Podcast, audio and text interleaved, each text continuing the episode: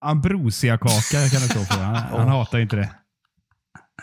Du vet såhär tjock, eh, tjock, god med mycket glasyr som har sjunkit ner. Så man blir så jävla tung när man drar i sig en halv sån form.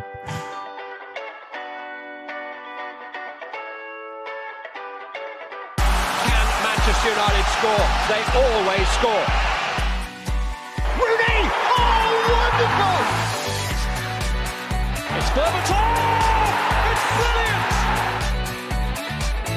Marcus Rashford! Oh, glorious! That is a special one!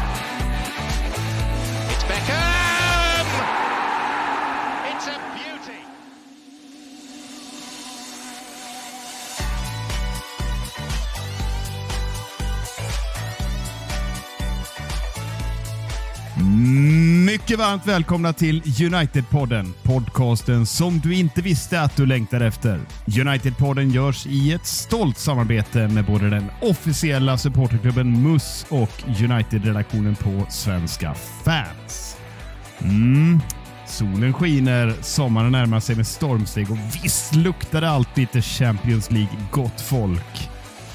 Jag som konstaterar detta heter Micke Martinsson, mest känd för att ständigt leverera stabila 2 plus-insatser. För att väga upp detta så har vi med oss Marcus Eriksson, mest känd för att leverera högkvalitativa karaktärsmord på underpresterande United-spelare. Hur är läget Mackan? jo, men det är bra tycker jag. Eh, vinst i helgen, lite golf på det, soligt väder och eh, semester på torsdag för mig. Så eh, nej, läget är på topp alltså. Oj, det sista tillägget är ju Ja, det ger ju 68 000 gånger. För de andra två eh, du sa där, golf och vinst i helgen är ju 1 och 10. Men fan, vart ska du ta vägen då? Ja, det, blir, eh, det blir eh, till Kreta på torsdag. Eh, sola och bada lite och eh, slappna av. Eh, det är jag värd. Oj, oj, oj. Rapporteras en jordbävning där, eh, 6,7 på Richterskalan häromdagen. Hur känns det? Mm, det var väl bara Harry Maguire som var där och gjorde lite eh, fridyk i simbassängen tror jag. Ja, mer om eh, din Kreta-resa alldeles strax då får vi väl eh, säga. Men först så måste vi ju välkomna ännu en återkommande gäst. Denna veckan har vi också med oss en, en gäst som varit med några gånger. Välkommen tillbaka Tim Norinde Jonsson. Hur är läget? Tusen tack, tusen tack. Det är bara fint tack. Det har varit eh, vårbalshelg i Uppsala, vilket betyder att man är lite sliten i kroppen. Men eh, det är ju för fan, det är en stor dag idag ju. Ja, vad är det för dag egentligen? Det är George Bests 77 födelsedag. Uff. Inte nog med att han fyller år, han fyller alltså han hade fyllt eh, dubbel sjua. Ja. ja, vad synd att han avled där, eh, 22 år gammal. Vad, eh, hur firar du Bests födelsedag då? Men jag har lyssnat på den, eh, eh, alltså jag tycker den är otrolig. Eh, jag tror han heter Don Harmon eller någonting. Gjorde känd eh, 2014 igen av The Electric Stars, låten The Belfast Boy. Varma rekommendationer. Den har jag lyssnat på tre, fyra gånger. Ja, vi kastar in den här i avsnittet för säkerhets skull så att alla får ta del av denna härliga hyllningen till George Best. Georgie, Georgie, call you the Belfast boy. Georgie, Georgie, they call you the Belfast joy. Georgie, Georgie, keep your feet on the ground. Georgie, Georgie, won't you listen to the sound? Georgie, Georgie, keep a light on your name. Play the game. Ja, men eh, Mackan, berätta mer här nu. Kreta alltså, det känns som du var iväg nyss. Eh, vad fan, gör du inget annat än att åka på semester? Det, tycker jag är, det tycker jag är hårt alltså. Det, vi, vi har ändå en kille i den här podden som fan är iväg hela tiden och så går du på mig att jag är på semester hela tiden.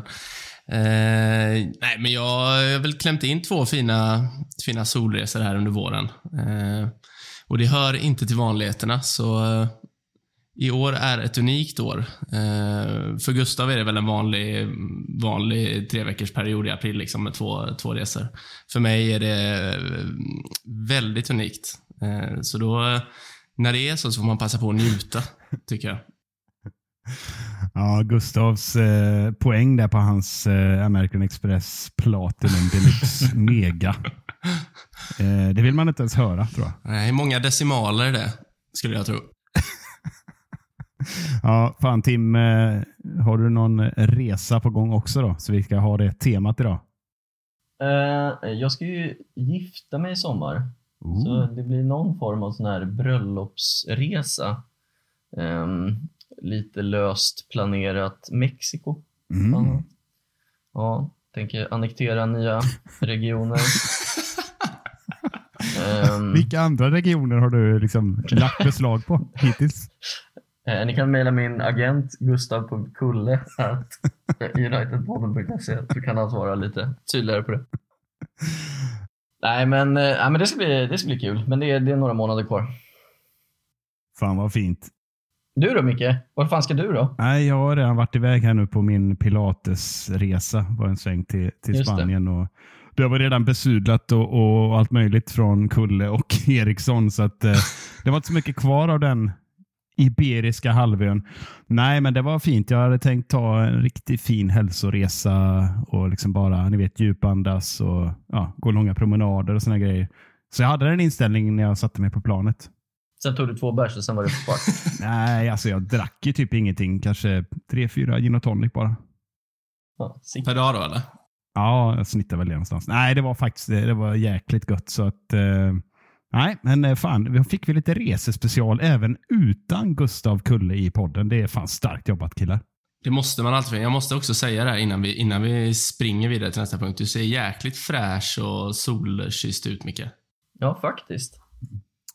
Ja, vi lägger ut en bild på Björn Ranelid så förstår ni alla lyssnare vilken nivå vi snackar här.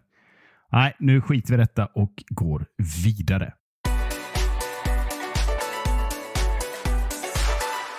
Manchester United eh, besegrade programenligt Bournemouth borta med starka 1-0.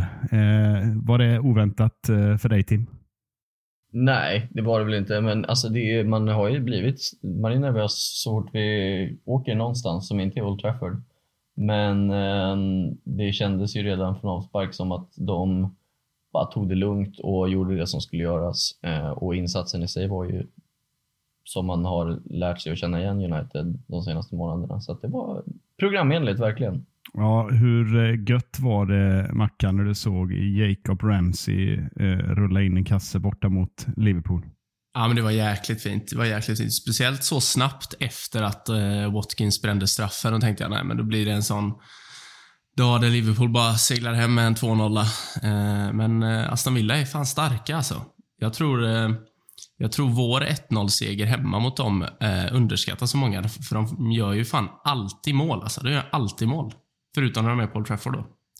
Eh, sen eh, jublar man väl inte lika mycket när eh, Bobby Guldtand där petade in en i sista minuten. Det var inte asroligt. Eh, men det, det borde ju vara så gott som eh, säkrat nu. Eh, så Jacob Ramsey är en vän av United-podden för alltid.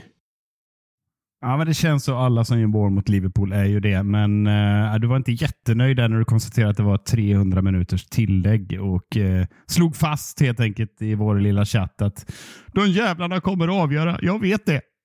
Ja, men jag hade det på känn så, när, alltså när man äntligen kunde andas ut där efter, eh, efter slutsignalen på Vitality och så slog jag över till, eh, till Liverpool Villa och ser bara plus 10 eh, och precis 1-1. Vad fan, det finns ju inte.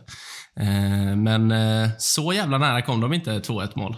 Så det var, eh, ja, det var skönt. 1-1. Det hade, det hade ju varit gött om det var 100% säkrat, för då hade, jag, då hade jag kunnat andas ut på riktigt. Men nu kan jag väl typ andas ut till 98% i alla fall. Mm, vi ska komma till, till de här eh, två procenterna om en liten stund tänker vi. Men innan vi går in och pratar om matchen som inte var så jävla mycket att prata om så är det väl hög tid för att damma av eh, klassikern veckans eh, macka. Vad har du till oss Mackan? Ja, jag, jag kommer ihåg när vi tre spelade in eh, senast. Var det efter eh, 7-0 i baken på Liverpool, har jag för mig. Eh, och, ja, och då körde vi ju veckans bajsmicke-macka, eller vad vi kallar den för. Eh, riktigt så illa kommer det inte bli idag. Eh, jag, jag tänker så här att vi har ändå två raka segrar och vi är en poäng ifrån en Champions League-plats. Det är lite tråkigt att eh, sitta här och hacka på någon då, även om det var en del svaja insatser i lördag. Så jag tänker vi kör bara en hederlig topp tre-lista här. Eh, bäst, näst bäst, tredje Mm. bäst. Shoot. Ja, men jag, jag börjar tredje bäst.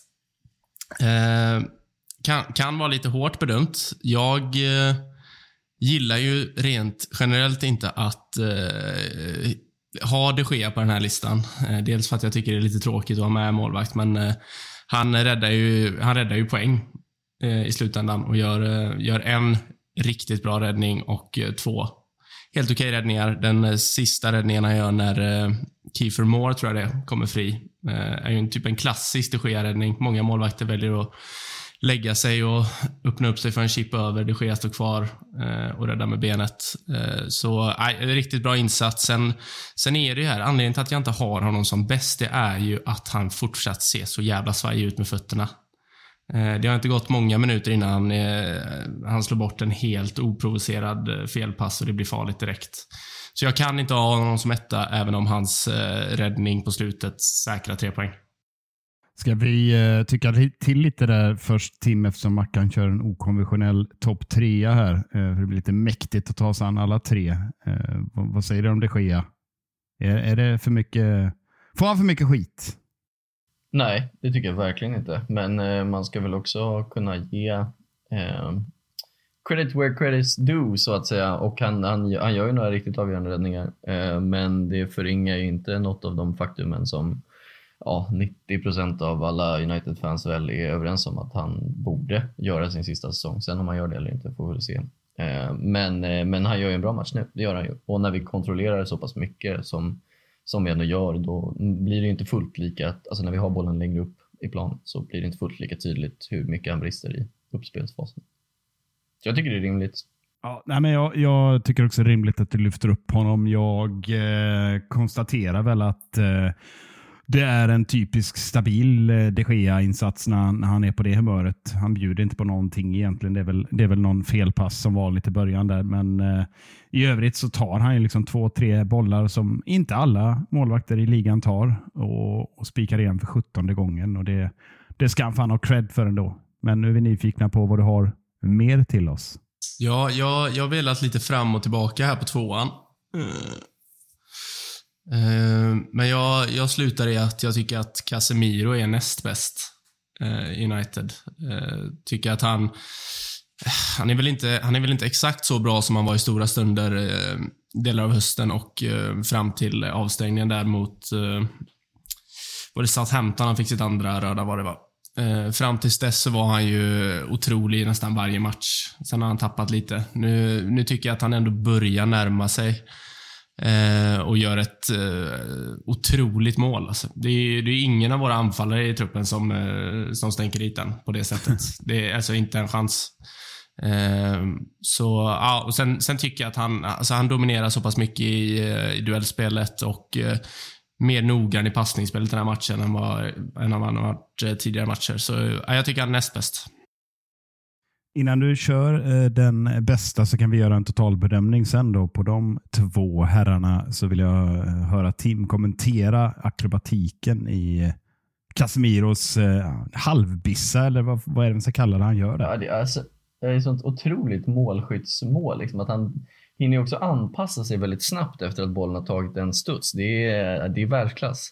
Och hela, alltså, väldigt stora delar av säsongen så oavsett hur, han måste ju vara världens absolut bästa defensiva mittfältare rent offensivt. Alltså hans offensiva krafter är ju otroliga i många lägen. Eh, det, det pratas det lite för lite om kan jag tycka. Eh, Men eh, ja, akrobatiken är, märks inte att han har spelat två fulla säsonger nu, både i United och, och Real dessförinnan med finaler fan hela tiden. Så att eh, det är imponerande. Mm, jag fick lite eh, Robbie Keane-vibbar av det målet. Han gjorde många sådana mål från nära håll. Eh, ofta, ofta gärna med ena benet väldigt högt upp. Eh, inga mer jämförelser. Det här är nog första gången och sista gången de jämförs med varandra. Kän, känns så. Ja, vad säger du nu Mackan? Riv av eh, din man of the match här så får vi komma med domen sen. Ja, nej, men min, min man of the match är eh, Victor Lindelöf. Jag tycker fan han är eh, outstanding i den här matchen i alla aspekter av eh, hur man ska spela försvarsspel i Premier League. Jag tycker att han är fysisk, går in i alla dueller stenhårt, vinner nickdueller mot 198 cm långa Kiefer Moore tre, fyra gånger som om det inte vore någonting.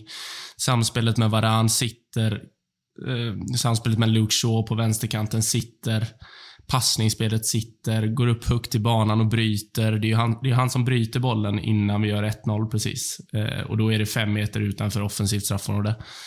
Eh, alltså en av hans bättre insatser i united -tröjan. Jag tror inte han sätter en fot fel på 90 minuter. Eh, tycker att han ganska... Eh, alltså, inte, inte klart bäst, men jag tycker att han, han gör flest saker på ett väldigt bra sätt och eh, egentligen inget dåligt. Så eh, jag, jag tycker han är klockren. Håller du med Tim? Ja, absolut. Ehm, Det, det kanske på många sätt, eftersom att det har gått helt okej ändå, så kanske det var en blessing in disguise att, eh, att Licha blev skadad så att Vigge kunde få lite, liksom, få lite speltid. För att jag tror att hade han inte fått de här matcherna nu, då hade han gått i sommar. Nu tror jag inte alls att det är lika säkert och eh, Maguire måste ju gå. Så att så här, alltså jag tycker att han är en som tredje val, som han ju borde vara i så fall, så är han ju alltså absolut högsta klass i ligan. Och får, får man ha kvar det, eh, vilket jag hoppas, så är det en jäkla vinst. Och, alltså det är många av de här matcherna som har varit nu, nu är det väl 9-10 matcher i rad. Det är många av dem där man har kunnat säga att det är en av hans bästa insatser i United-tröjan. Liksom. Ehm, det är bara, ja det är, det är kul. Det är väldigt roligt att se. Jag tycker att han har fått alldeles för mycket skit många gånger. Så är det ju. Samtidigt så, så är det inget konstigt. Får man, eh, får man kontinuitet i, i eh, egentligen, eh, han gjorde det bra även när han spelade med Maguire vecka ut vecka in. Eh, det var inte hans fel eh, att Maguire var dålig på den tiden. Eh, han kanske inte var dålig alla gånger, men eh, jag är ruskigt imponerad faktiskt och jag, jag skulle säga att jag slår fast att han har spelat till sig ett, eh, en fortsättning i klubben, för kontrakt har han ju, men eh, jag tycker det finns ju ingen som helst diskussion i att han ska bort, egentligen oavsett om det tas in en ny. Eh, men det är mer och mer tydligt att Maguire ska bort. Det, det går inte att bli mer tydligt, men eh, som, som du säger där Mackan, det är rätt kul att eh, Ten Hag har ju trummat ganska hårt tror jag att han ska gå upp, kliva upp och, och kliva framför och ta bollarna som han gör gång efter annan. Och Det känns som att Vigge är en sån här skön träningsprodukt. Eh, så när han får responsen, feedbacken från, från Ten Hag att han gör det bra så, eh, så, så blir det bara en skön våg av många bra aktioner som leder till eh, att han är i den situationen han är just nu, nämligen att han är i väldigt bra form. Kul! Sen, sen vill jag också, jag vill också lyfta Varan som kliver in två matcher efter att ha varit eh, skadad några veckor och eh, ja, ser inte ut som att han har varit borta, bara kliver rakt in och eh, spelar med en ny mittbackspartner och ehm, ja, också, också han gör väldigt, väldigt bra insats mot Bournemouth. Så det, det, är väl de, det är väl de fyra jag hade, hade kunnat lyfta som topp tre här egentligen. Ja, men det, jag håller med. Vad säger du Tim innan vi, innan vi tar oss an och kikar lite på matchen? Mm, nej men jag håller nog också med. Det var väl de bästa. Jag tycker, jag köper att man inte nämner honom, men jag skulle ändå vilja lyfta ett litet småfinger för, eh, för Jadon Sancho. Eh, jag tycker att han eh, höjer sig, han var inte alls så bra mot ehm, Wolves, men här gör han en, alltså det är ett lågt stående försvar man möter och det är man ju med på och han, även om han liksom inte alltid lyckas så försöker han ju öppna upp det många gånger. Och jag tror att han är verkligen en sån som, gör han den här insatsen men har en ordentlig nia framför sig som rör sig mycket bra i boxen, då, då går han därifrån med minst en poäng. Liksom. Eh, sen så köper jag att han kanske inte är topp tre bästa, men, eh, men jag tyckte att han var bra. Ja, det intressanta med, med Sancho är att jag, jag kom på mig själv och snöat in lite grann på att jag placerar in honom i ett fack att han är dålig. Och så bestämmer jag mig för det, för tittar man på hans underliggande siffror så ser det inte lika dåligt ut. Eh, det var mycket återerövringar och grejer som han eh, inte riktigt är känd för. Utan det är mer håglöst, bli av med bollen och lunka hem. Men Nej, jag vet fan, jag är fortfarande inte imponerad, men eh, jag håller väl med om att, att det var ett litet fall framåt med tanke på hur det har sett ut tidigare. Men det, det är väl också, jag reagerar på det efter matchen här mot Bournemouth. De spelarna som fick mest skit var ju Anthony Martial och Jadon Sancho. Eh, och enligt mig är det de två offensiva spelarna som, eh, som var godkända. Liksom. Jag tycker inte Bruno... Bruno gör ju en av sina sämre insatser den här säsongen. Tycker jag. Eh, knappt ett rätt på 90 minuter och Antoni vet jag fan inte vad han höll på med. Eh, såg full ut. På riktigt alltså. Vissa sekvenser tänkte jag bara, vad, vad, vad gör han? Nu har han snuttat på Caprinjan här innan, eh, innan matchstart och snurrat snurrar bort sig. Eh, så det, det är konstigt det där, men det är väl också det här som vi har varit inne på innan. Det här lite ja, med Berbatov-facket som, som supportrar lätt placerar spelare i bara för att de ser lite lata ut. Liksom. Och det är ju så jävla, alltså det är få saker som irriterar mig mer med så här grunt fotbollsvetande slash alltså hot takes på spelare att man, ja men han springer inte så mycket. Så han är lat och han gillar inte att spela fotboll. Alltså det är ju så jävla tråkigt sätt att se på fotboll. Det är ju sådana spelare man uppskattar för fan. Oh. Det sjuka är ju också att det är så jävla, alltså det blir bara som ett plåster som man kan dra på spelare som man tycker underpresterar ibland också. Alltså Antoni fick ju jättemycket sådana shouts i början av säsongen och folk tyckte att han inte jobbade hem, vilket var helt sjukt för att han, alltså han är ju bättre defensivt än vad han är offensivt än så länge i United-spelaren. Jag tycker det är Ja, jättekonstigt. men det, är också så här, du vet, fan, sånt här går jag igång på alltså, men Alltså Martial klev av och klev rakt ner i tunneln. Alltså, och det, alltså, gör inte det. Sätt dig på bänken, gör som man ska. Liksom, bete dig som en vuxen människa. Eh, men folk skriker bara, "Ja, men in med Vegard, släng in Vegard istället för Martial. För att Vegard springer mycket. Vad, vad är det? Är det division 2, södra, vi pratar om? Alltså, vi, kan inte slänga in en spelare från bänken för att han springer mycket. Alltså, Martial gör, en, eh, gör ju inte en bra insats på något sätt, men han gör ju inte en totalt usel insats som det låter som när man eh, zonar in på Twitter efter. Det är, jag, tycker det, jag tycker det är så jävla märkligt att vi står här så här långt in i eh, Martials karriär och drygt eller knappt två år in i Jadon Sancho. Alltså placera inte spelare i fack bara för att de ser lite lata ut. Alltså alla kan ju inte gå runt och se ut som att de går på koks och älskar skiten hela tiden. Liksom. Det, så funkar det ju inte. Nej, men eh, det måste konstatera för det är inte första gången du drar en lans för eh, Berbatov-liknande eh, kroppsspråk. men, men du ska ändå ha att du håller fast vid det. Jag hörde ett litet försvar där. Jag tror du hade gett upp på, på Martial, men jag köper det.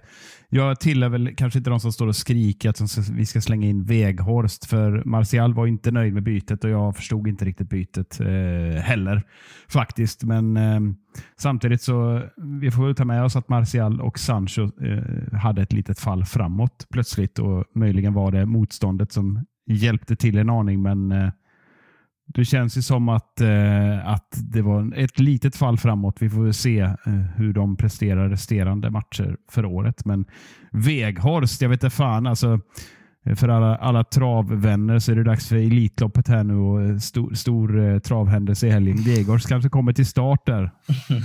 Som den gamla ardennen han är. Han ska fan ha sjuk cred för det. En av få klassaktioner han har stått för de senaste månaderna när han frispelar Antoni där. Och det, är, det är otroligt gjort. Han liksom får bollen på mittplan, lyckas hålla bort den och slår en blindpass i djupled som är på läppen. Just det, just det. Men det där, där har vi också, det är ju det bästa Vegas har gjort i United-tröjan. Eh, men den sekvensen tycker jag summerar Antoni den här säsongen på alla sätt och vis. Ja. Alltså vad fan, Ja. ta bollen och spring människa. Du är ju snabb. Gå på mål.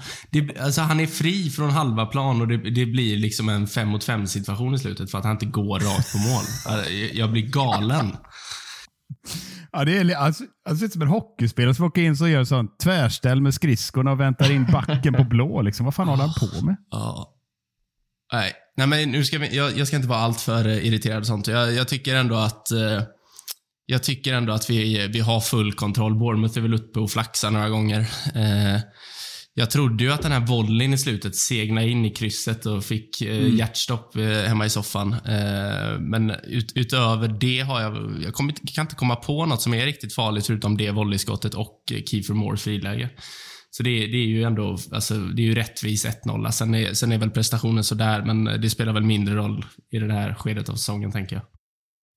Nej, Och det, Gud, ja. det tidiga målet eh, sitter ju rätt så bra där Tim, men eh, som Mackan beskriver så, så upplever inte jag heller någon hysterisk liksom, eh, hjärtklappning matchen igenom. Men eh, jag vet inte, vi har ju pratat mycket och du får inte kommentera det så ofta, men Uniteds eviga liksom, problem att stänga ner matcherna. Vad, vad skulle du säga är eh, din take på varför det ser ut så vecka ut vecka in? Vad är, vad är din Nej, Analys. Det är väl samma anledning som, uh, som Martial och Weghorst får ganska mycket skit. Det är väl samma anledning som att vi har så pass liksom bra underliggande siffror men ändå inte eh, lyckas göra så mycket mål. Det är samma anledning som att vi inte har stängt den här säsongen tidigare. Det är ju att, alltså, och som ni har varit inne på så många gånger igen, det är ju att det saknas en ordentlig nia.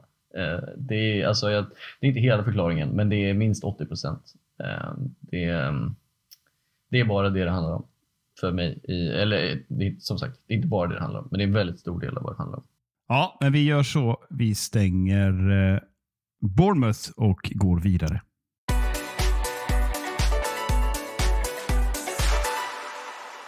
Succésegmentet Talk of the Town är tillbaka med fem påståenden med aktuella ämnen som vi diskuterar om de är sanna eller inte.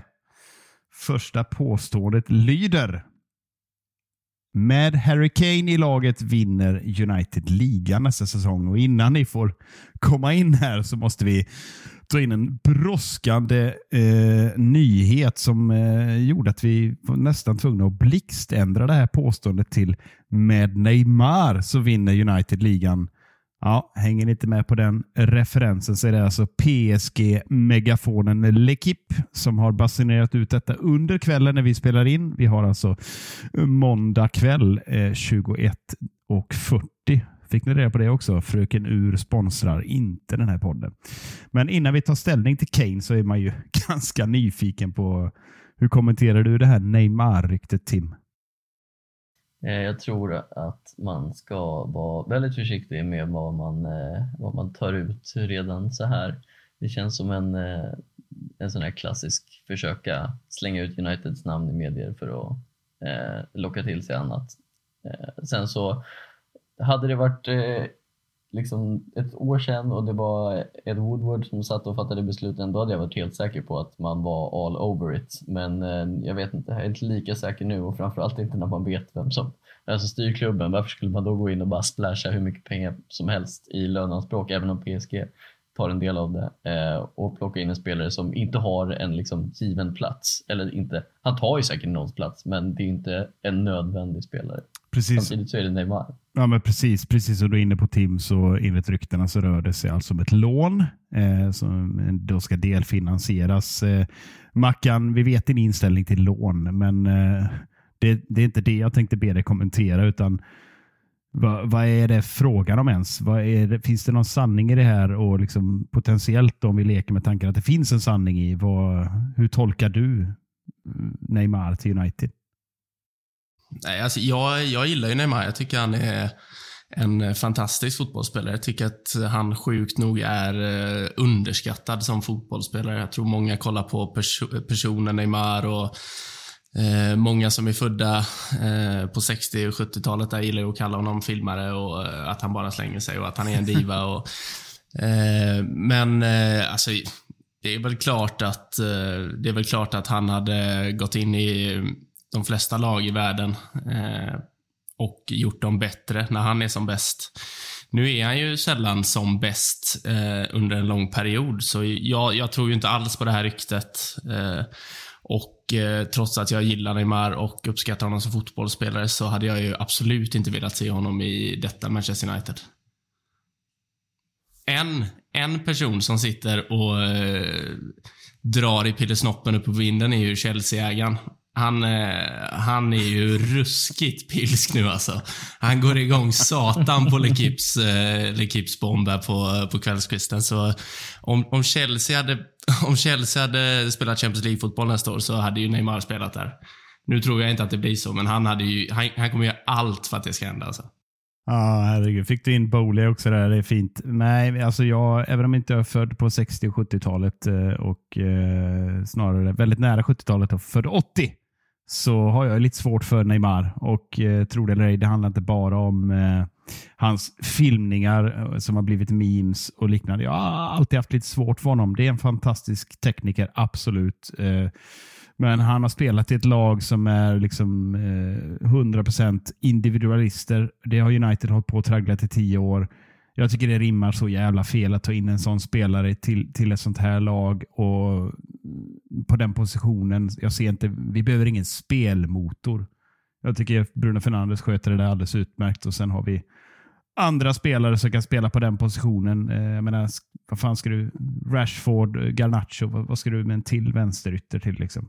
Han kan spela tia, Neymar, absolut. Men jag tycker det rimmar så jävla illa så jag hoppas verkligen inte det blir så. Även om jag klart inte skulle eh, avlida av, eh, vad ska man säga? Jag skulle inte liksom för, bli helt förstörd om det skulle bli så, men, men jag tror inte det blir bra för United.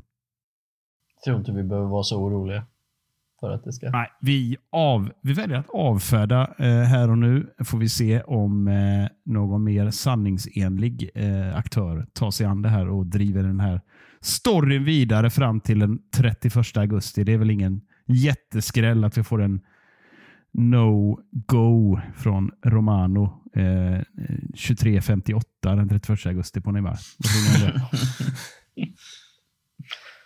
Ja, Jag tror att hade gått någonstans innan dess. ja vi... eh, Men Vilka, vilka har pengar i Italien? Dit går han. Ja, han kan gå till Juventus. De kan behöva eh, lite mer poäng. Har, har, har de verkligen pengar? 10 poäng back igen. Det är en följetong detta. Man får nästan slå på text-tv med uppdatering på 377 och kolla där hur det går egentligen med poängavdragen. Bowley sitter där och kollar tror jag och drar i strupen. Jag försöker köpa de poängen, eller vad var det folk skämtade om sist de blev? Ja, det kommer tillbaka igen. Det är intressant att det är Ja, alltid något Bowl- Bowley fattar, Bowley. Bowley fattar ingenting. Han sitter bara och drar i struten hela tiden. Alltså det är gött ändå.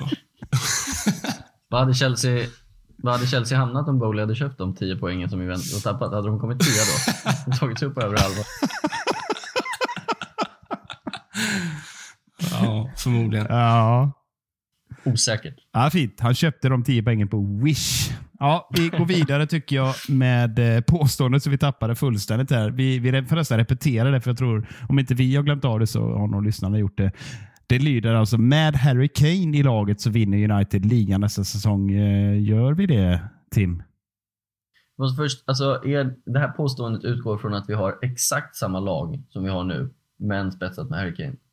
Ja, eller så kan du leka fritt. Men nej, vi, vi, vi slår fast att det är med Harry Kane. Mm.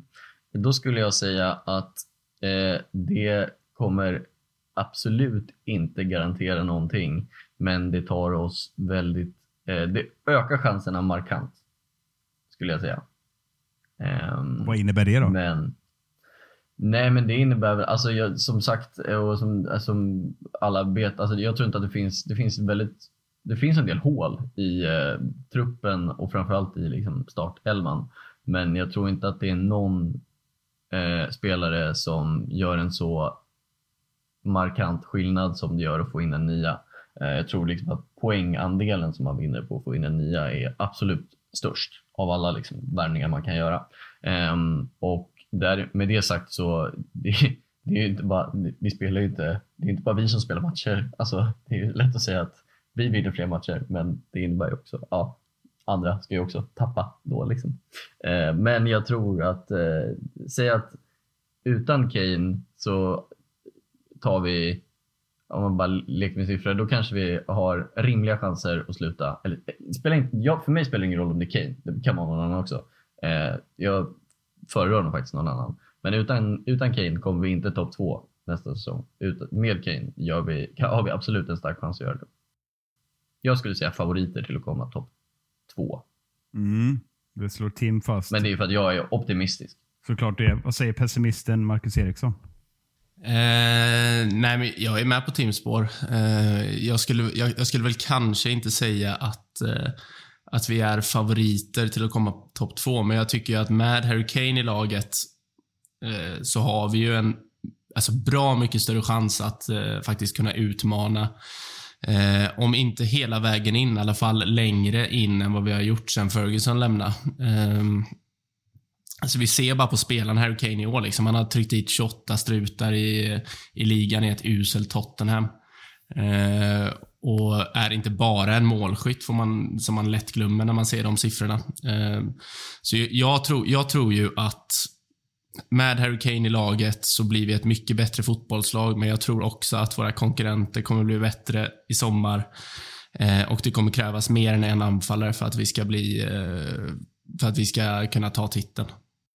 Ja, jag har ju varit jävligt tveksam till, eh, till Harry Kane faktiskt, eh, ända sedan ryktet kom. Och Det kanske inte är just nästa säsong jag är tveksam till, utan det är vad det gör med, med laget och projektet som, eh, det ordet var länge sedan vi använde, det hatar Mackan, men nu kastar vi in det. Ten Hags lilla projekt. Jag tror det skulle störa lite på sikt, men såklart är det en kanonspelare och naturligtvis välkomnar jag honom med öppna armar. Även om det skulle kosta oss eh, 100 miljoner pund och eh, och potentiellt att eh, laget behöver göras om lite grann offensivt. För han ja, har ju lite en annan roll, men han har också bevisat att han, att han kan spela renodlad nia och bara näta från vilka håll och kanter som helst. Så att, men eh, om United vinner ligan med Harry Kane, nej, det skulle jag inte säga att vi gör. Men eh, det kittlar ju lite. Vi kommer ju vara där och hugga i alla fall. Kanske en Arsenal-säsong om vi har tur. Toppsäsong. Nej men eh, alltså, det, om, den, jag hade aldrig tagit honom för 100 miljoner. Det tycker jag är på tok för dyrt. Och jag tror inte heller att Spurs är så jäkla supersugna på att sälja för det. Eh, så jag, jag tror inte att det blir Kane, jag tror att det blir någon annan. Men ehm, det vore spännande att se, om inte annat. Jag tror fan att han stannar. Ja, jag är fan inne på samma spår. Alltså, jag- eller, jag är inne på samma spår i det att jag tror inte att Tottenham kommer sälja. Eh, eh, och att begära 100 miljoner pund för en eh, spelare som fyller 30 i sommar och har ett år kvar på kontraktet är ju, eh, alltså det är to- alltså det är han ju rent generellt inte värd om man kollar på marknaden. Eh, sen är det väl alltså, eh, det är ändå ett Tottenham som är i, ja, det är kaos. Eh, man vet ingenting. Och Kane närmar sig ändå nedförsbacken på karriären och vill väl, eh, vill väl vinna lite titlar och eh, ska han gå så är det väl, börjar det bli dags liksom. Eh, så jag vet inte, jag, tror- jag är fan lite 50-50 till att om han stannar eller om han lämnar Tottenham i sommar. Jag, jag sticker ut hakan och säger att det ryktet som har dykt upp parallellt är Bayern München och det är, tror jag är den enda möjliga klubben förutom United eller att bli kvar i Tottenham. Jag ser ingen annan plocka upp honom eh, och det är som du säger Mackan. Jag, jag slår fast att det är det. Han måste gå nu om det ska bli, om det ska bli något. Nästa år är han 31 liksom och Visst, gå som eh, eh, free agent till, till, eh, och spetsa till ett lag. Eh, det, det skulle han ju säkert klara av att göra även nästa säsong, eller till nästa säsong. Men eh, äh, det är lite nu eller aldrig och då, då sticker jag ut hakan och säger att eh, då lutar det åt Bayern. Men an anledningen till att det ryker för mig är ju att han är, han är förmodligen rätt sugen på eh, Premier League-rekordet. Ja. Jag, jag, jag tror att han Ja. är så pass sugen på det att han inte vill lämna Premier League. Det tror jag också.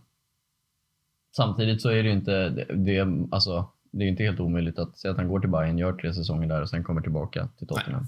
Ehm, och det ska bli spännande att se. Vi, vi kommer ju värva åtminstone en anfallare. Det, jag tycker det blir väldigt spännande att se vem det blir. Mm. Det får vi sannerligen hoppas.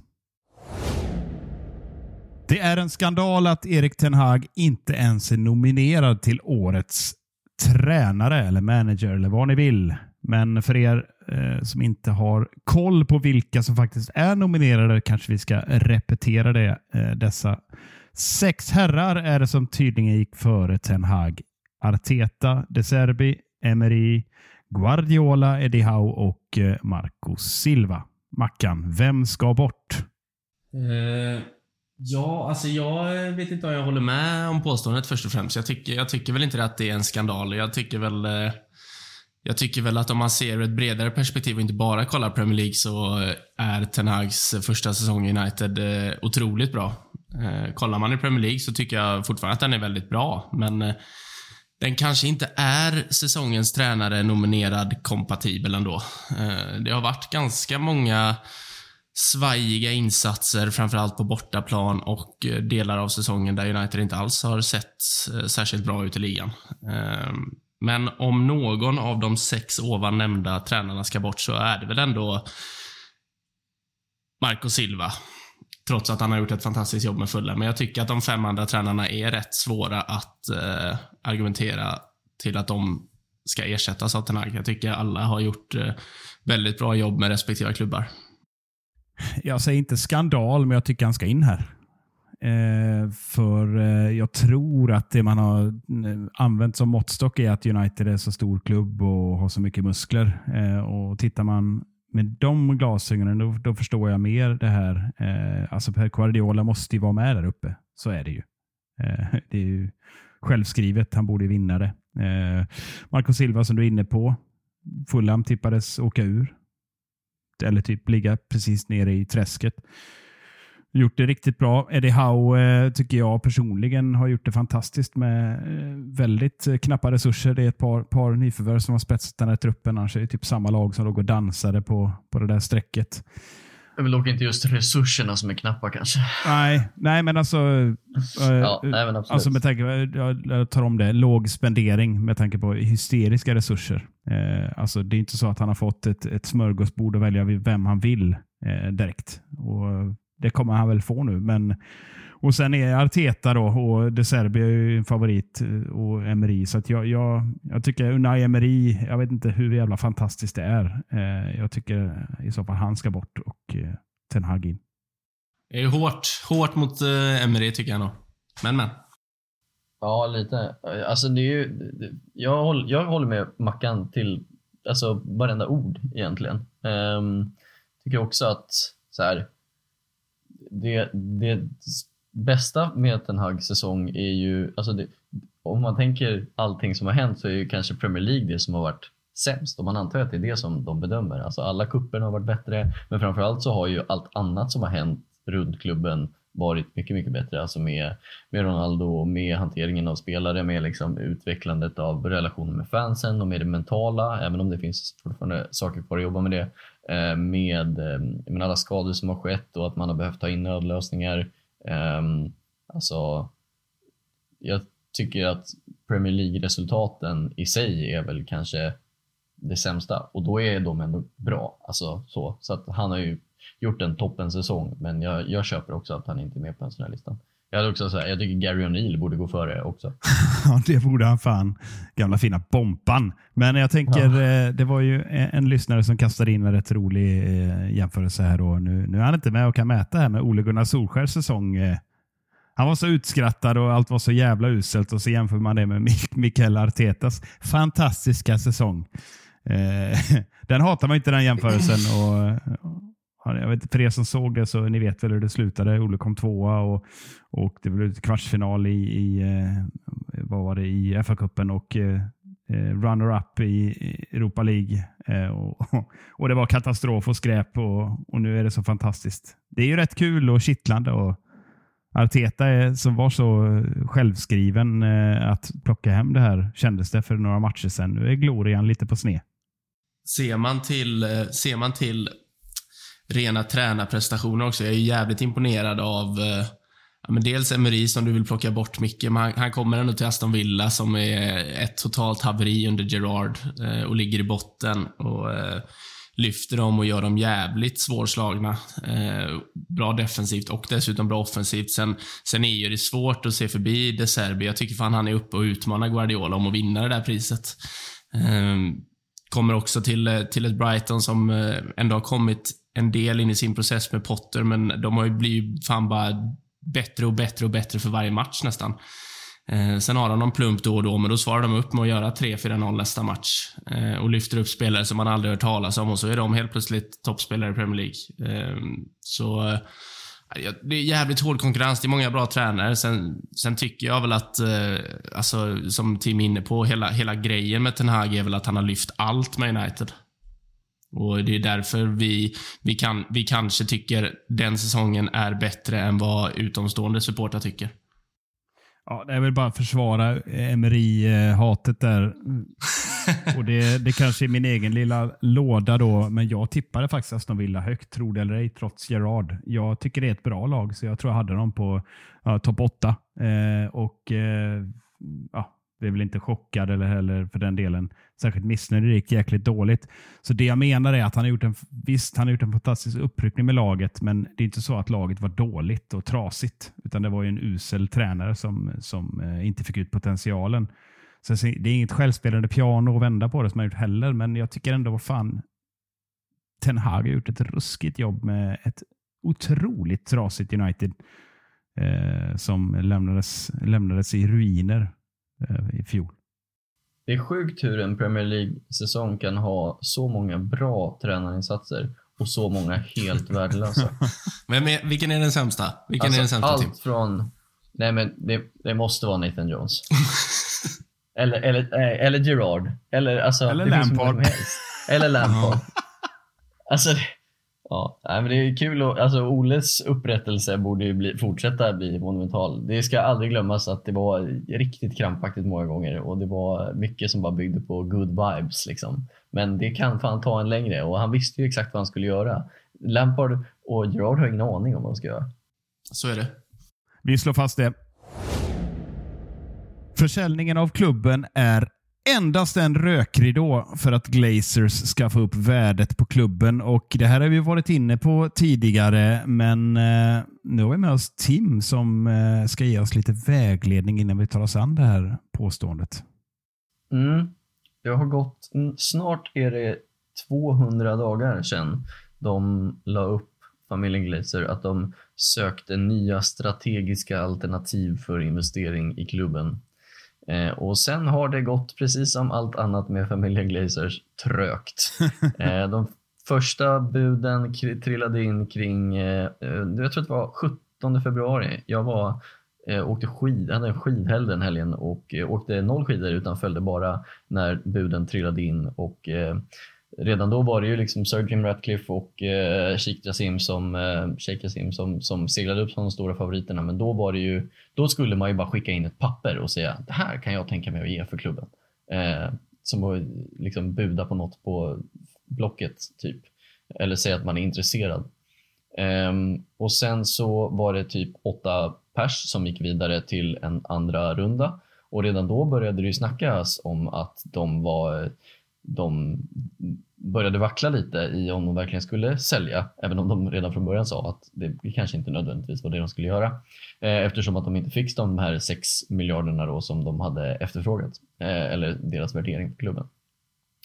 Men eh, det blev ändå ännu en runda med budgivningar och då var det Sheikh Yassim Sir Jim Ratcliffe och en tredje part som man väl fortfarande inte är helt säker på om det var Thomas Iliakus eller om det var den här Elliot Management. Det har varit väldigt många små hedgefundgrupper som har nämnts. Six Street som väl håller på med pillar med Leeds eller vad det är. Och Barca har de varit inne i också. Aries som också är en sportinvestering och Elliot Management som då tidigare hade ett mindre lyckad sejour i AC Milan. Ehm, men de buden skickades in den 23 mars och då bestämde de att då var det fortfarande inte tillräckligt med pengar så då skulle man ha en tredje budgivningsrunda och den avslutades då den 28 april. Eh, och då efter det har det ju i stort sett bara varit snack om Sheikh Jassim och Sir Jim Ratcliffe. Eh, och ingen av dem verkar ju värdera klubben precis så mycket som Glazers vill. Eh, det verkar ju också det viktiga tror jag att komma ihåg i det här är att alla parter som har en del i det har ju signat sådana här NDA, Non-Disclosure Agreements, alltså tystnadsplikter. Så det vi får ut i medierna, det är ju det som folk vill att vi ska få veta eh, från olika håll. Och det senaste som kom nu, eh, först så var det ju då snack om att eh, Sheikh Yassim hade blivit the preferred bidder, kom uppgifter från så här Doha News, men också Mike Keegan som har varit eh, ehm, verkar ha någon, någon liten koppling, Mike på The Daily Mail som verkar ha någon liten koppling till, eh, till eh, Qatarierna.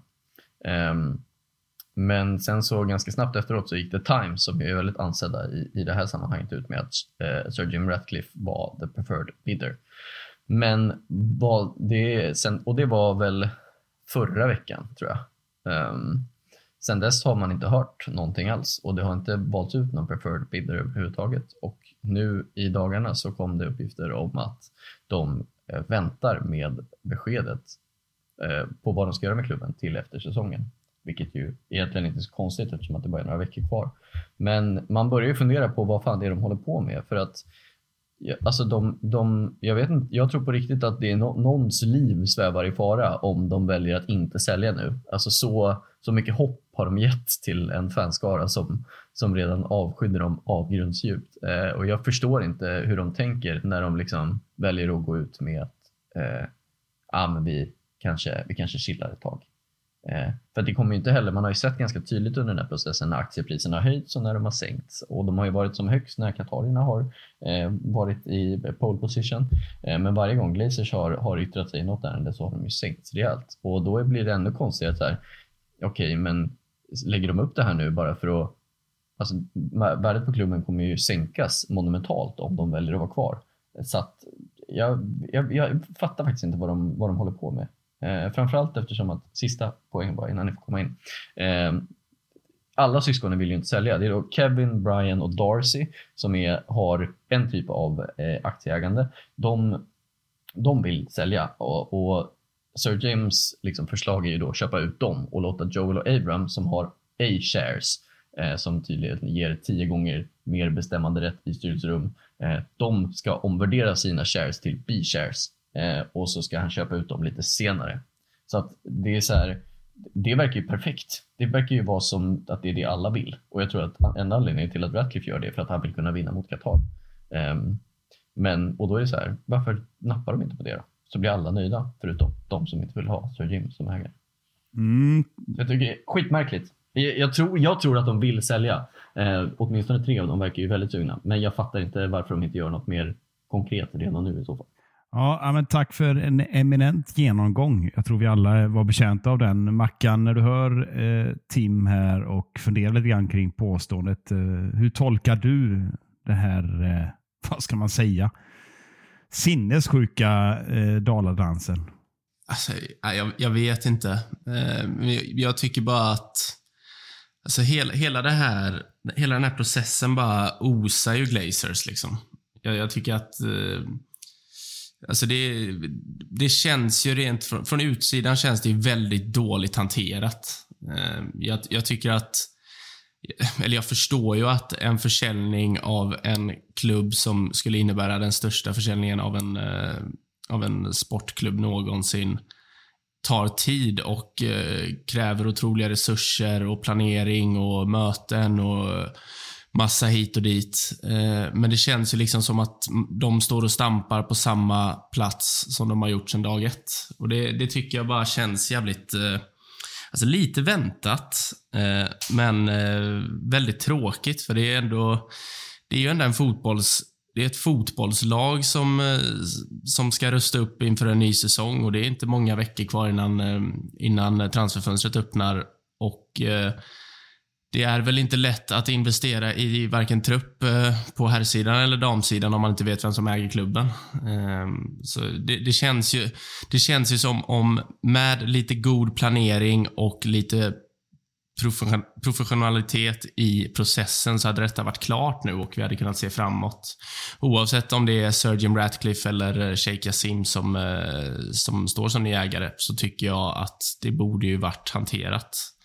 Och i alla fall i slutet av processen nu. Nu, nu har man ingen aning. Så det, jag, jag, tycker det, jag tycker det är jävligt frustrerande att följa från utsidan. Ja, det är ju verkligen Glazers symptomatiskt. Men det enda jag kan se är som någon rimlig anledning är typ att de skulle rädda sig själva på något sätt genom att så här, okej, okay, vi går ändå, allt är lugnt. När folk har liksom gått ner i frustration igen och fördärvet och tänkt att de kommer vara kvar och då bara så här, det är lugnt, vi försvinner. Alltså jag vet inte vad annars det handlar om, men det, det ger ju enorma implikationer på sommaren. Alltså det har ju redan påverkat hur mycket som helst. Så det, ja, det är så jävla i linje med övrig verksamhet. Ja, men min, min, min känsla är, jag kan inte göra någon annan tolkning än att det inte blir av. Det blir ingen eh, försäljning eh, i år. Jag tror inte på det. Utan eh, Det är inte så att att man inte har budgeterat eller har, att inte verksamheten fungerar överhuvudtaget. Även om det är massa frågetecken och alla är frustrerade och alla vill bli av med dem. Så min känsla är att eh, de verkar hålla benhårt på dels att de inte är överens i familjen och så vill de hålla benhårt på det här, eh, på det här budet de vill ha. Eh, och eh, har inte fått det och då är min känsla att de kommer vänta. Så får vi väl se vad, vad det innebär. Det, jag, jag skulle säga att om det nu är en rökridå eller inte eh, för att få upp värdet. Men någon sorts, förhalning i kombination med komplexiteten med tanke på det du är inne på Mackan. Eh, skulle jag säga att det gör att affären eh, eller försäljningen kollapsar. Ja, men jag, jag tänker också så här att problemet är väl att om, om de skulle vara kvar som ägare nu, problemet är väl att de egentligen inte har råd att vara det. Alltså det är väl därför de, sö det är väl därför Ja. de söker investeringar. Det är därför det har snackats om sån här, eh, att eh, ja, men Elliot Management ska gå in och, som investerare. De, Glazers har väl inte råd att inte sälja om man ska kolla rent krasst på det. Dels för att klubben då kommer ju sjunka satan i marknadsvärde och de, eh, de har inte resurserna för att fortsätta styra en av världens största fotbollsklubbar. Jag är inte så säker på att värdet kommer sjunka satan. Men, Ja, det kommer men, sjunka i alla eh, fall. Alltså, de kommer ju inte få sina, de kommer inte få sina 5,5-6 miljarder pund vad det är, eller vad det är de vill ha. Det kommer de ju inte få tillbaka. Men det, jag, tror, jag, tror inte att, jag, jag tror inte att det finns ett rimligt scenario i det här där det inte kommer in nya investeringar. Jag, eh, om, alltså, jag, de klarar sig garanterat ändå, men det är ju på bekostnad av väldigt mycket av, av saker som man skulle behöva göra, både med truppen och med, med fastigheter och Trafford och träningsanläggning och allt sånt. Eh, Men jag tror att när det här har blivit så pass uppmärksammat så är det inte alls omöjligt att sluta med att det blir någon minoritetsinvestering eh, från Elliot eller vilka det nu blir. Men ehm, ja, det vore ju lite tråkigt. Vi kör en, Mm. vi kör en snabb omröstning. på- Eh, försäljning av klubben är endast en rökridå för att Glazer ska få upp värdet på klubben. Ja eller nej, Mackan? Nej. Säg Tim. Nej, Och jag säger ja.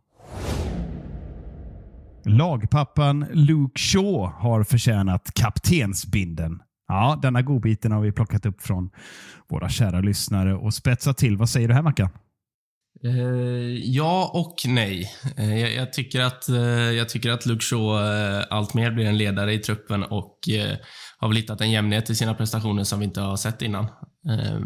Så det är klart att han har, han har ju absolut fått en högre status, en större roll och är väl numera nyckelspelare i truppen på ett sätt han kanske inte har varit innan. Men sen tycker jag att den självklara och givna lagkaptenen för Manchester United är Bruno Fernandes och det har han visat gång på gång på gång på gång hela säsongen och även säsongen dessförinnan och säsongen dessförinnan det. Så, eh, bra shout. Kanske vicekapten, men eh, Bruno Fernandes är min givna lagkapten. ja, om man tycker att, eh, om man tycker att Shaw har gjort tillräckligt för att eh, liksom få något för eh, det han har gjort så kan man ju verkligen hålla hårt på att Fernandes har gjort ännu mer eh, och det tycker jag att han har gjort. Men jag tycker att det är så spännande med de här ledarskapsgrupperna som alla storklubbar verkar jobba med som det pratas väldigt mycket om att City har och, och Arteta försöker implementera och Ten Hag har också försökt jobba med det.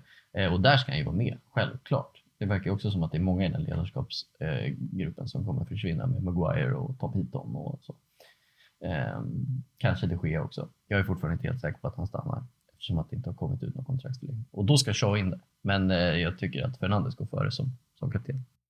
Ja, men jag eh, skriver under på upplägget. En klassiskt A på bröstet ska han ha, den gamla fina Shaw. Du älskar dina Är hockeyreferenser. det, är det liksom... Ja, det måste vara en hockeyreferens Ja. Den ska in bara. Vad står A för då? Assisterande. Ah, fan, jag trodde du skulle komma på något roligt nu.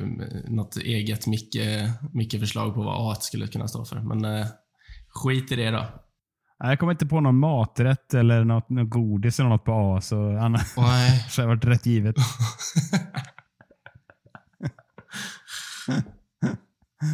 Ja, Ambrosia-kaka kan det stå för. Han, han hatar inte det. Du vet såhär tjock, eh, tjock god med mycket glasyr som har sjunkit ner. Så man blir så jävla tung när man har dragit i sig en halv sån form. Det, du, har du ätit ambrosiakaka? Ja, det är så jävla gott ändå. Ja, det, det är en sån här grej som det står på alla systembolagsbeskrivningar och vissa typer av ales att det smakar ambrosiakaka, men det är aldrig någon som har ätit det. Finns det en sån Ambrosia-ale då?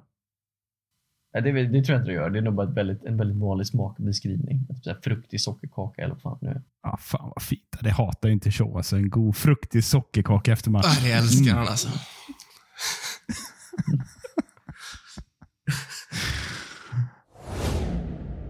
Då har det blivit dags för veckans Town Hall. Men innan vi ger oss i kast med veckans hetaste ämne så tänker jag att vi summerar eh, förra veckans påstående som löd. Marcus Rashford briljans har sminkat över Uniteds tillkortakommanden.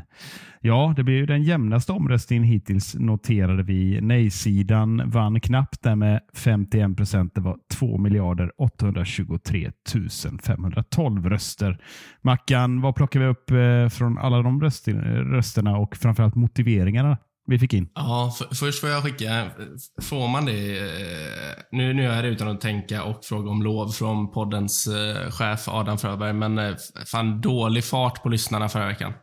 In och, in och skriv era takes på detta. Fan, ni är riktigt lata på Twitter vissa veckor och riktigt heta andra veckor. Tycker att det ska upp i nivå alltså. Fick jag det sagt? Ja. Eh, nej men det, ja, med det sagt så fanns det inte jättemycket att välja mellan. Eh, men eh, men eh, vår kära lyssnare... Rimlig följd. vår kära lyssnare eh, J. Albin, som, eh, som alltid med en bra, med en bra take, eh, menar på att eh, Rashford är en avgörande spelare men är inte bra i spelet. Sancho och Anton är lite motsatsen. Man får hästen man rider in på. Fler chanser, bättre spel eller färre chanser, klinisk avgörande Marcus Rashford. Eh, och Mattias Johansson är inne på samma spår, att eh, Rashford är körsbäret på tårtan som kan göra det sista avgörande. Men det är ingen gubbe som driver offensiven. Eh, sen kommer ju en mening här som jag, som jag skriver under på. Tycker Sancho får oförtjänt mycket skit. Han håller i bollen bra, slår bra pass och skapar chanser. Mycket otur och tillfälligheter att han inte har fler poäng. Så de svaren vi fick in var väl väldigt lika dem. Eh, från Mattias och Albin. Eh, och då landar vi vid att Rashford är körsbär på tårtan som, eh, som Luke Shaw smyger in i omklädningsrummet och käkar upp då efter, antar jag. Ja. Körsbäret på ambrosiakakan. Fan vad fint. Ja, vad, vi tar sats här tycker jag och hoppas på lite bättre trafik. Lyssna på Mackan nu gott folk. Eh, upp till bevis. Veckans Town Hall denna veckan. Tabellen är orättvis. United är inte ligans fjärde bästa lag. Ja, det är du som är pappa till det här Tim. Vad menar du Mm. egentligen här? Det är fritt eh, för tolkning med flit. För att eh, jag tror att det har florerat så himla mycket sådana här eh, idéer och tankar på sociala medier de senaste veckorna. Eh, och väldigt många från Arsenal-läger som menar på att hade det inte varit för City så hade vi kommit etta. Och hade det inte varit för att Liverpool, och Chelsea och Tottenham gjorde så dåliga säsonger så hade United inte ens tagit Champions League. Man bara, nej precis. Det är så en tabell funkar. Eh, men det är ju det som är det fina med tabeller, att det jämnar ut sig över en säsong. Eh, och sett till det stora hela så är ju, om man tar allting i beaktning så, så tycker jag att det, eh, jag tycker att det finns eh, Arsenal och City är absolut bäst. City är bättre, så är det. Eh, Newcastle och United är ganska nära varandra sett över hela säsongen. Jag tycker att det är hugget som stucket vilka som är bäst. Och det var det, jag kanske tycker att United, om man tar in hela säsongen i beaktning, är ligans tredje bästa lag. Um, möjligtvis, men åtminstone fjärde. Um, men eh, sen så tror jag att det finns folk som kan mena på att ja, alltså så här, Liverpools form nu på slutet har gjort att de är liksom bättre. Och det kanske de kommer vara nästa säsong, men sett till hela den här säsongen, sett till hela den här säsongen så är ju folk så bra som tabellen eh, visar. Med, oavsett hur mycket man presterar åt olika XG och X-points håll, så att säga. Nej, jag, jag tolkar det där påståendet när du skickade in det Tim, att det var ett riktigt Arsenal-påstående. Som du inledde med att förklara där hur de ser världen. Och det är mycket om och vem och hade det varit Invincible-säsongen nu så hade vi vunnit. Och så där. Ja, ja, men det, de är ju eh, lite grunda i sina analyser får vi ändå sammanfatta Arsenal-fansen med. Men, eh, men det är inte det du menar alltså? Du menar att United är då tredje bästa laget? Jag, ty- jag, jag tycker det. Ja, håller du med Mackan? Sett över, sett över hela säsongen. Eh, ja, alltså... äh, Fan, jag, jag är lite kluven här. Jag tycker att United är tredje bäst i ligan om man ser till eh, högsta nivån. Alltså när vi, när vi var som bäst, då, då har jag svårt att se något lag förutom Arsenal och, eh, och City var, spela på en högre nivå. Däremot, när vi eh, inte har den höga nivån så har vi ju en lägsta nivå som eh, fan eh, snuddar på, på eh, undre. Kan inte prata heller. På, eh, på bottenlagens eh, spel. Jag, jag, ty jag tycker att för att se det som att vi är bättre än Newcastle sett över hela säsongen så tycker jag att lägsta nivån ska upp ett snäpp. Jag, jag kan inte komma ihåg att Newcastle har stått för såna här rena plattmatcher eh, flera gånger och vikt ner sig totalt. Eh, men sen påverkas ju Uniteds ligaform under våren av att de har spelat så jävla många matcher. Så jag, jag skulle säga att United är, är fjärde bäst den här säsongen i ligan. Det skulle jag säga. Och sen de, här, de som väljer att lyfta upp Liverpools form. Alltså jag, jag har ändå sett en del av de här vinsterna de har tagit nu. Och det är fan, oavsett vad så är det imponerande att vinna 7-8 stycken i rad. Men det är ju inte, det är inte så att spelet har varit lysande. Utan det är en del, det är en del 1-0 vinster eller uddamålssegrar som, eh, som har varit lite flax. Vi, vi ser ju bara liksom matchen mot Tottenham när de slänger bort en 3-0 och avgör på att Lucas Maura spelar fri i åtta. Det, det är ju inte för att Liverpool är så jävla bra. Liksom. Eh, så det är också ett skevt påstående att lyfta Liverpool som ändå har till stora delar den här säsongen varit rätt svaga, om vi ska vara ärliga. Så United eh, 4, tycker jag. Ja, nej, men Newcastle eh, ligger ju på sina 13 kryss och det är det som gör att inte de har sprungit ifrån egentligen. De, de har ju, var, som du är inne på Mackan, varit, varit jämna och fina i prestationerna. Inga, inga större tapp. De har väl någon, någon torsk eh, klar 0-2 eller 0-3 här och var mot, mot något topplag. Men, men eh, nej, de har varit otroligt jämna. Just nu är ställningen 0-0 mot Leicester hemma. Vi får jobba in ett kryss där så kanske vi blir trea som Tim är inne på. Nej, men jag, Ja, det, jag, min, min, min grundtes är ju att tabellen ljuger inte. Nej. Eh, och är, hamnar vi fyra så är vi fjärde bästa laget. Men jag tror att vi kommer komma tre. Ja, men det hoppas vi på. Absolut. Jag, eh, jag tippar United femma inför säsongen, så att jag är fortfarande positivt överraskad konstant. Eh, trots att det inte alltid låter så. Men eh, jag slår fast att eh, United är det fjärde bästa laget. Får jag bara ställa en, får jag ställa en fråga till er innan vi knallar vidare här? Ni, ni lyfte Arsenal-supportrar innan här.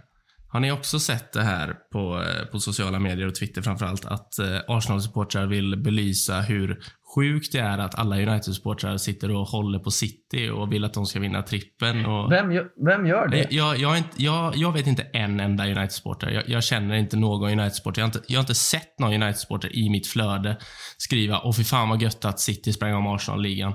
Alltså det, det är klart så här, det, det är Nej. lite pest eller kolera så här. Fan, det är klart att jag inte sitter och håller på att “Ja, men kul att Arsenal ser ut att vinna ligan i år”. Det är, det är självklart att jag inte tänker så, men sen när City springer om och är så jävla överlägsna som de är så sitter inte jag och jublar åt det heller. Så jag undrar bara var fan det här kommer ifrån alltså.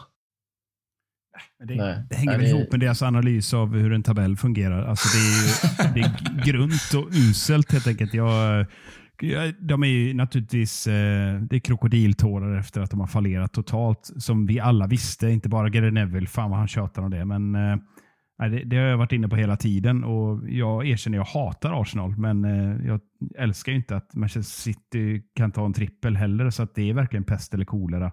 Jag bara konstaterar att, att Arsenal eh, Eh, ja, det, det, alla har håsat dem så in i helvete och då blev, eh, blev det fallet ganska högt.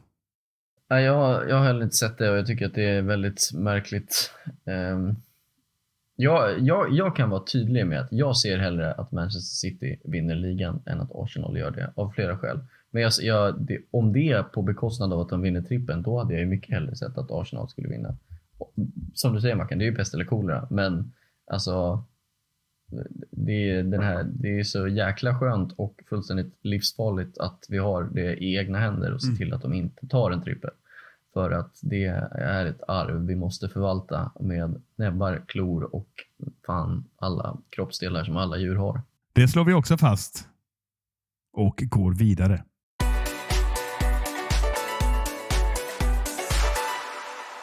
Ja, det är alltså dags för två matcher den här veckan när Premier League ska spurta hem. Eh, på torsdag klockan 21.00 tar vi alltså oss an Eh, Frank Lampards lag Halifax Town. Eller förlåt, Chelsea menar jag. Vad, eh, vad ska man egentligen säga om Todd Bowleys leksaksprojekt, eh, Tim? Ja du, det är... Um, alltså det är, det är helt crazy. Jag vet, det var första gången jag var med i podden, så eh, då var Graham Potter Chelsea-tränare och eh, vi satt här och var livrädda för, eh, eller livrädda var vi inte, men vi var oroliga inför matchen mot dem. Eh, och nu sitter man här och så, alltså det har hänt så mycket sedan dess. Och för varje vecka som går så fattar jag mindre och mindre vad någon i klubben håller på med. Vi, vi är nyfikna nu om Mackan förstår någonting när han ska ge oss en liten motståndarkoll här på Chelsea. Vad har vi egentligen på, på Frank Lampards Ja, vad har vi där? Vi har, det här har jag ju tagit på uppstuds här, men jag, jag gick in snabbt och kollade hur det har gått för dem sen, eh, sen första april och det, är- det är ingen, eh, ingen lysande resultatrad under, under Lampards vingar här. Det är alltså en vinst, två kryss och åtta förluster. Um, man, man, man, jag, jag trodde inte att de var på gång. Det, det, är fel väg att, eller det är fel väg att beskriva det, men när de slog Bournemouth och hade Nottingham hemma i nästa match så tänkte jag ändå, ja men då kommer de, nu plockar de ju två raka segrar och så blir de väl nia. Så hamnar de på övre halvan till slut och det ser inte så jävla dåligt ut trots allt som har hänt. Eh, men de kan ju inte ens Alltså de kan ju inte ens se ut som ett hyfsat fotbollslag hemma mot Nottingham Forest som knappt hade tagit poäng borta sen Ja, Harry Maguire var bra senast liksom. Så eh, följer de upp det med att förlora mot Citys reservlag eh, som redan hade säkrat en ligatitel. Och nu ska de resa till Old Trafford med två vinster på sina 17 senaste bortamatcher mot ett United som inte har förlorat hemma sedan i september. Alltså blir det här någonting annat än än en United-vinst så är jag väldigt, väldigt besviken. Ja, det kan jag förstå. Jag är nyfiken också på hur du har scoutat laget. De här 42 spelarna som eh, han slänger in i tombolan inför varje match. Vad, vad, vad, är det för gäng vi möter egentligen? Jag, jag vet fan inte alltså. Alltså på riktigt, jag vet inte. Eh, det, alltså, det är också sjukt när man, Chelsea ändå, det är ändå en stor klubb liksom och den, den som har fått mest fokus den här säsongen det är han amerikanska ägaren som älskar sin strut. Liksom. Det säger ju allt om, eh, om det lagbygget. Man, man vet, jag, jag vet inte vilka spelare det är som spelar. Det är Thiago Silva och nio andra utespelare och så är det Kepa eller Mendy i mål. Eh, så jag, jag har ingen aning alltså vem man ska se upp med. Lewis Hall säger jag då. Såg att han spelar vänsterback i år. Han är säkert bra. Nej, det är, jag, jag, jag får ändå nämna två spelare som jag tycker, eh, jag tycker lite synd om i, i Chelsea. Som, ja, förutom Thiago Silva, då, han, han är ju alltid bra, men han, vad fan, han, han försvinner väl. Och innan jag nämner det så var det så intressant när Lampard gick ut och sa inför förra matchen att eh, att nu, nu, eh, nu, nu har ni chansen att visa näst, nya tränaren vad ni går för. Så tar han ut sex spelare som inte blir kvar i, i, startelvan, som, som kommer försvinna efter säsongen. Vad, vad är det för jävla pajas? Nej, men jag vill lämna två spelare som jag tycker, som jag tycker är duktiga. Eh, och Det är Conor Gallagher, eh, gillar jag. Han ger alltid allt för laget och har väldigt många verktyg i sin verktygslåda. Skulle göra väldigt bra ifrån sig i princip i, i vilket lag som helst som är kanske lag 8 till eh, ja, 20. Han, han eh, förtjänar att, eh, att få vara mittfältsmotor, typ som han var i Crystal Palace. Och Sen gillar jag faktiskt Kai Havertz som fått mycket skit. Det är en jäkligt duktig spelare. Underskattad spelare som eh, i vilken annan omgivning som helst eh, dominerar, eh, inte ligan, men han, han skulle dominera vissa matcher, är jag helt säker på. Så de två är väl de jag skulle se upp. Mindre målfarlig än Vegårs dock, ska sägas. Ja, det är ju så. Men det är, det är en annan typ av spelare och ja, vem fan är målfarlig i Chelsea? Nej, jag vet inte. Det är en jävla Ja, fråga. det är otroligt. Ja, enda vi, det enda vi vet med säkerhet är att Lewis Hall inte startar efter att noll av de spelarna som Mackan tog ut i veckan, förra veckans motståndarkoll var med från start i Bournemouth.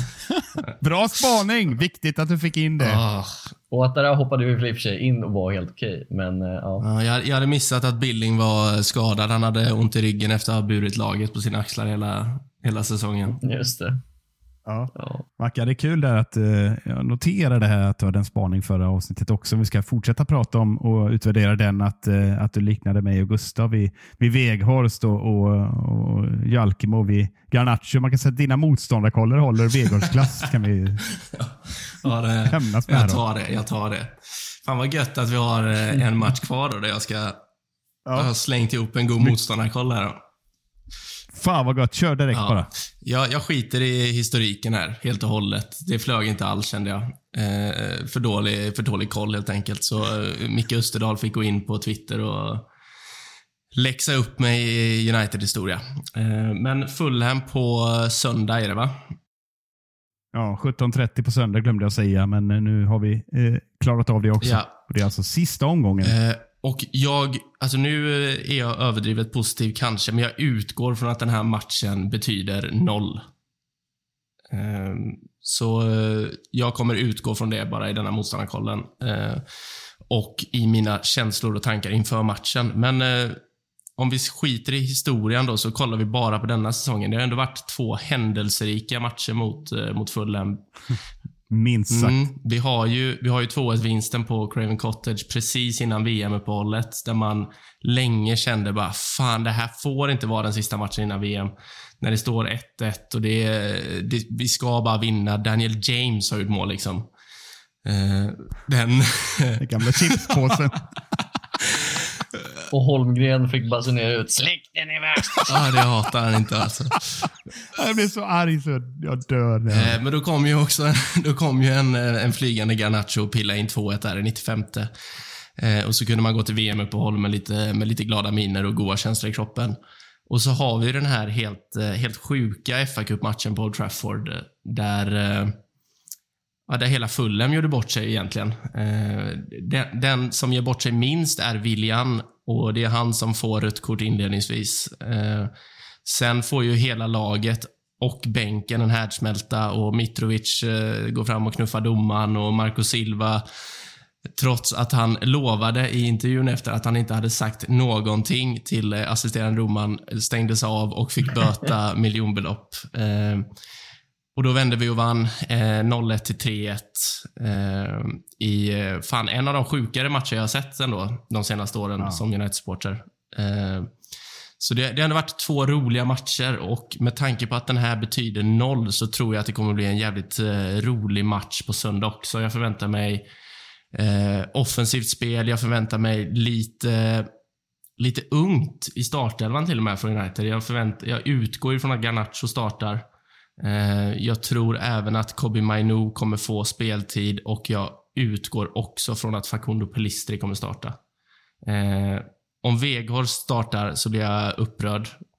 Eh, men ett United som redan har säkrat Champions League, ett Fulham som inte har någonting att spela för. Jag tycker det bäddar för en jävligt rolig match. Alltså.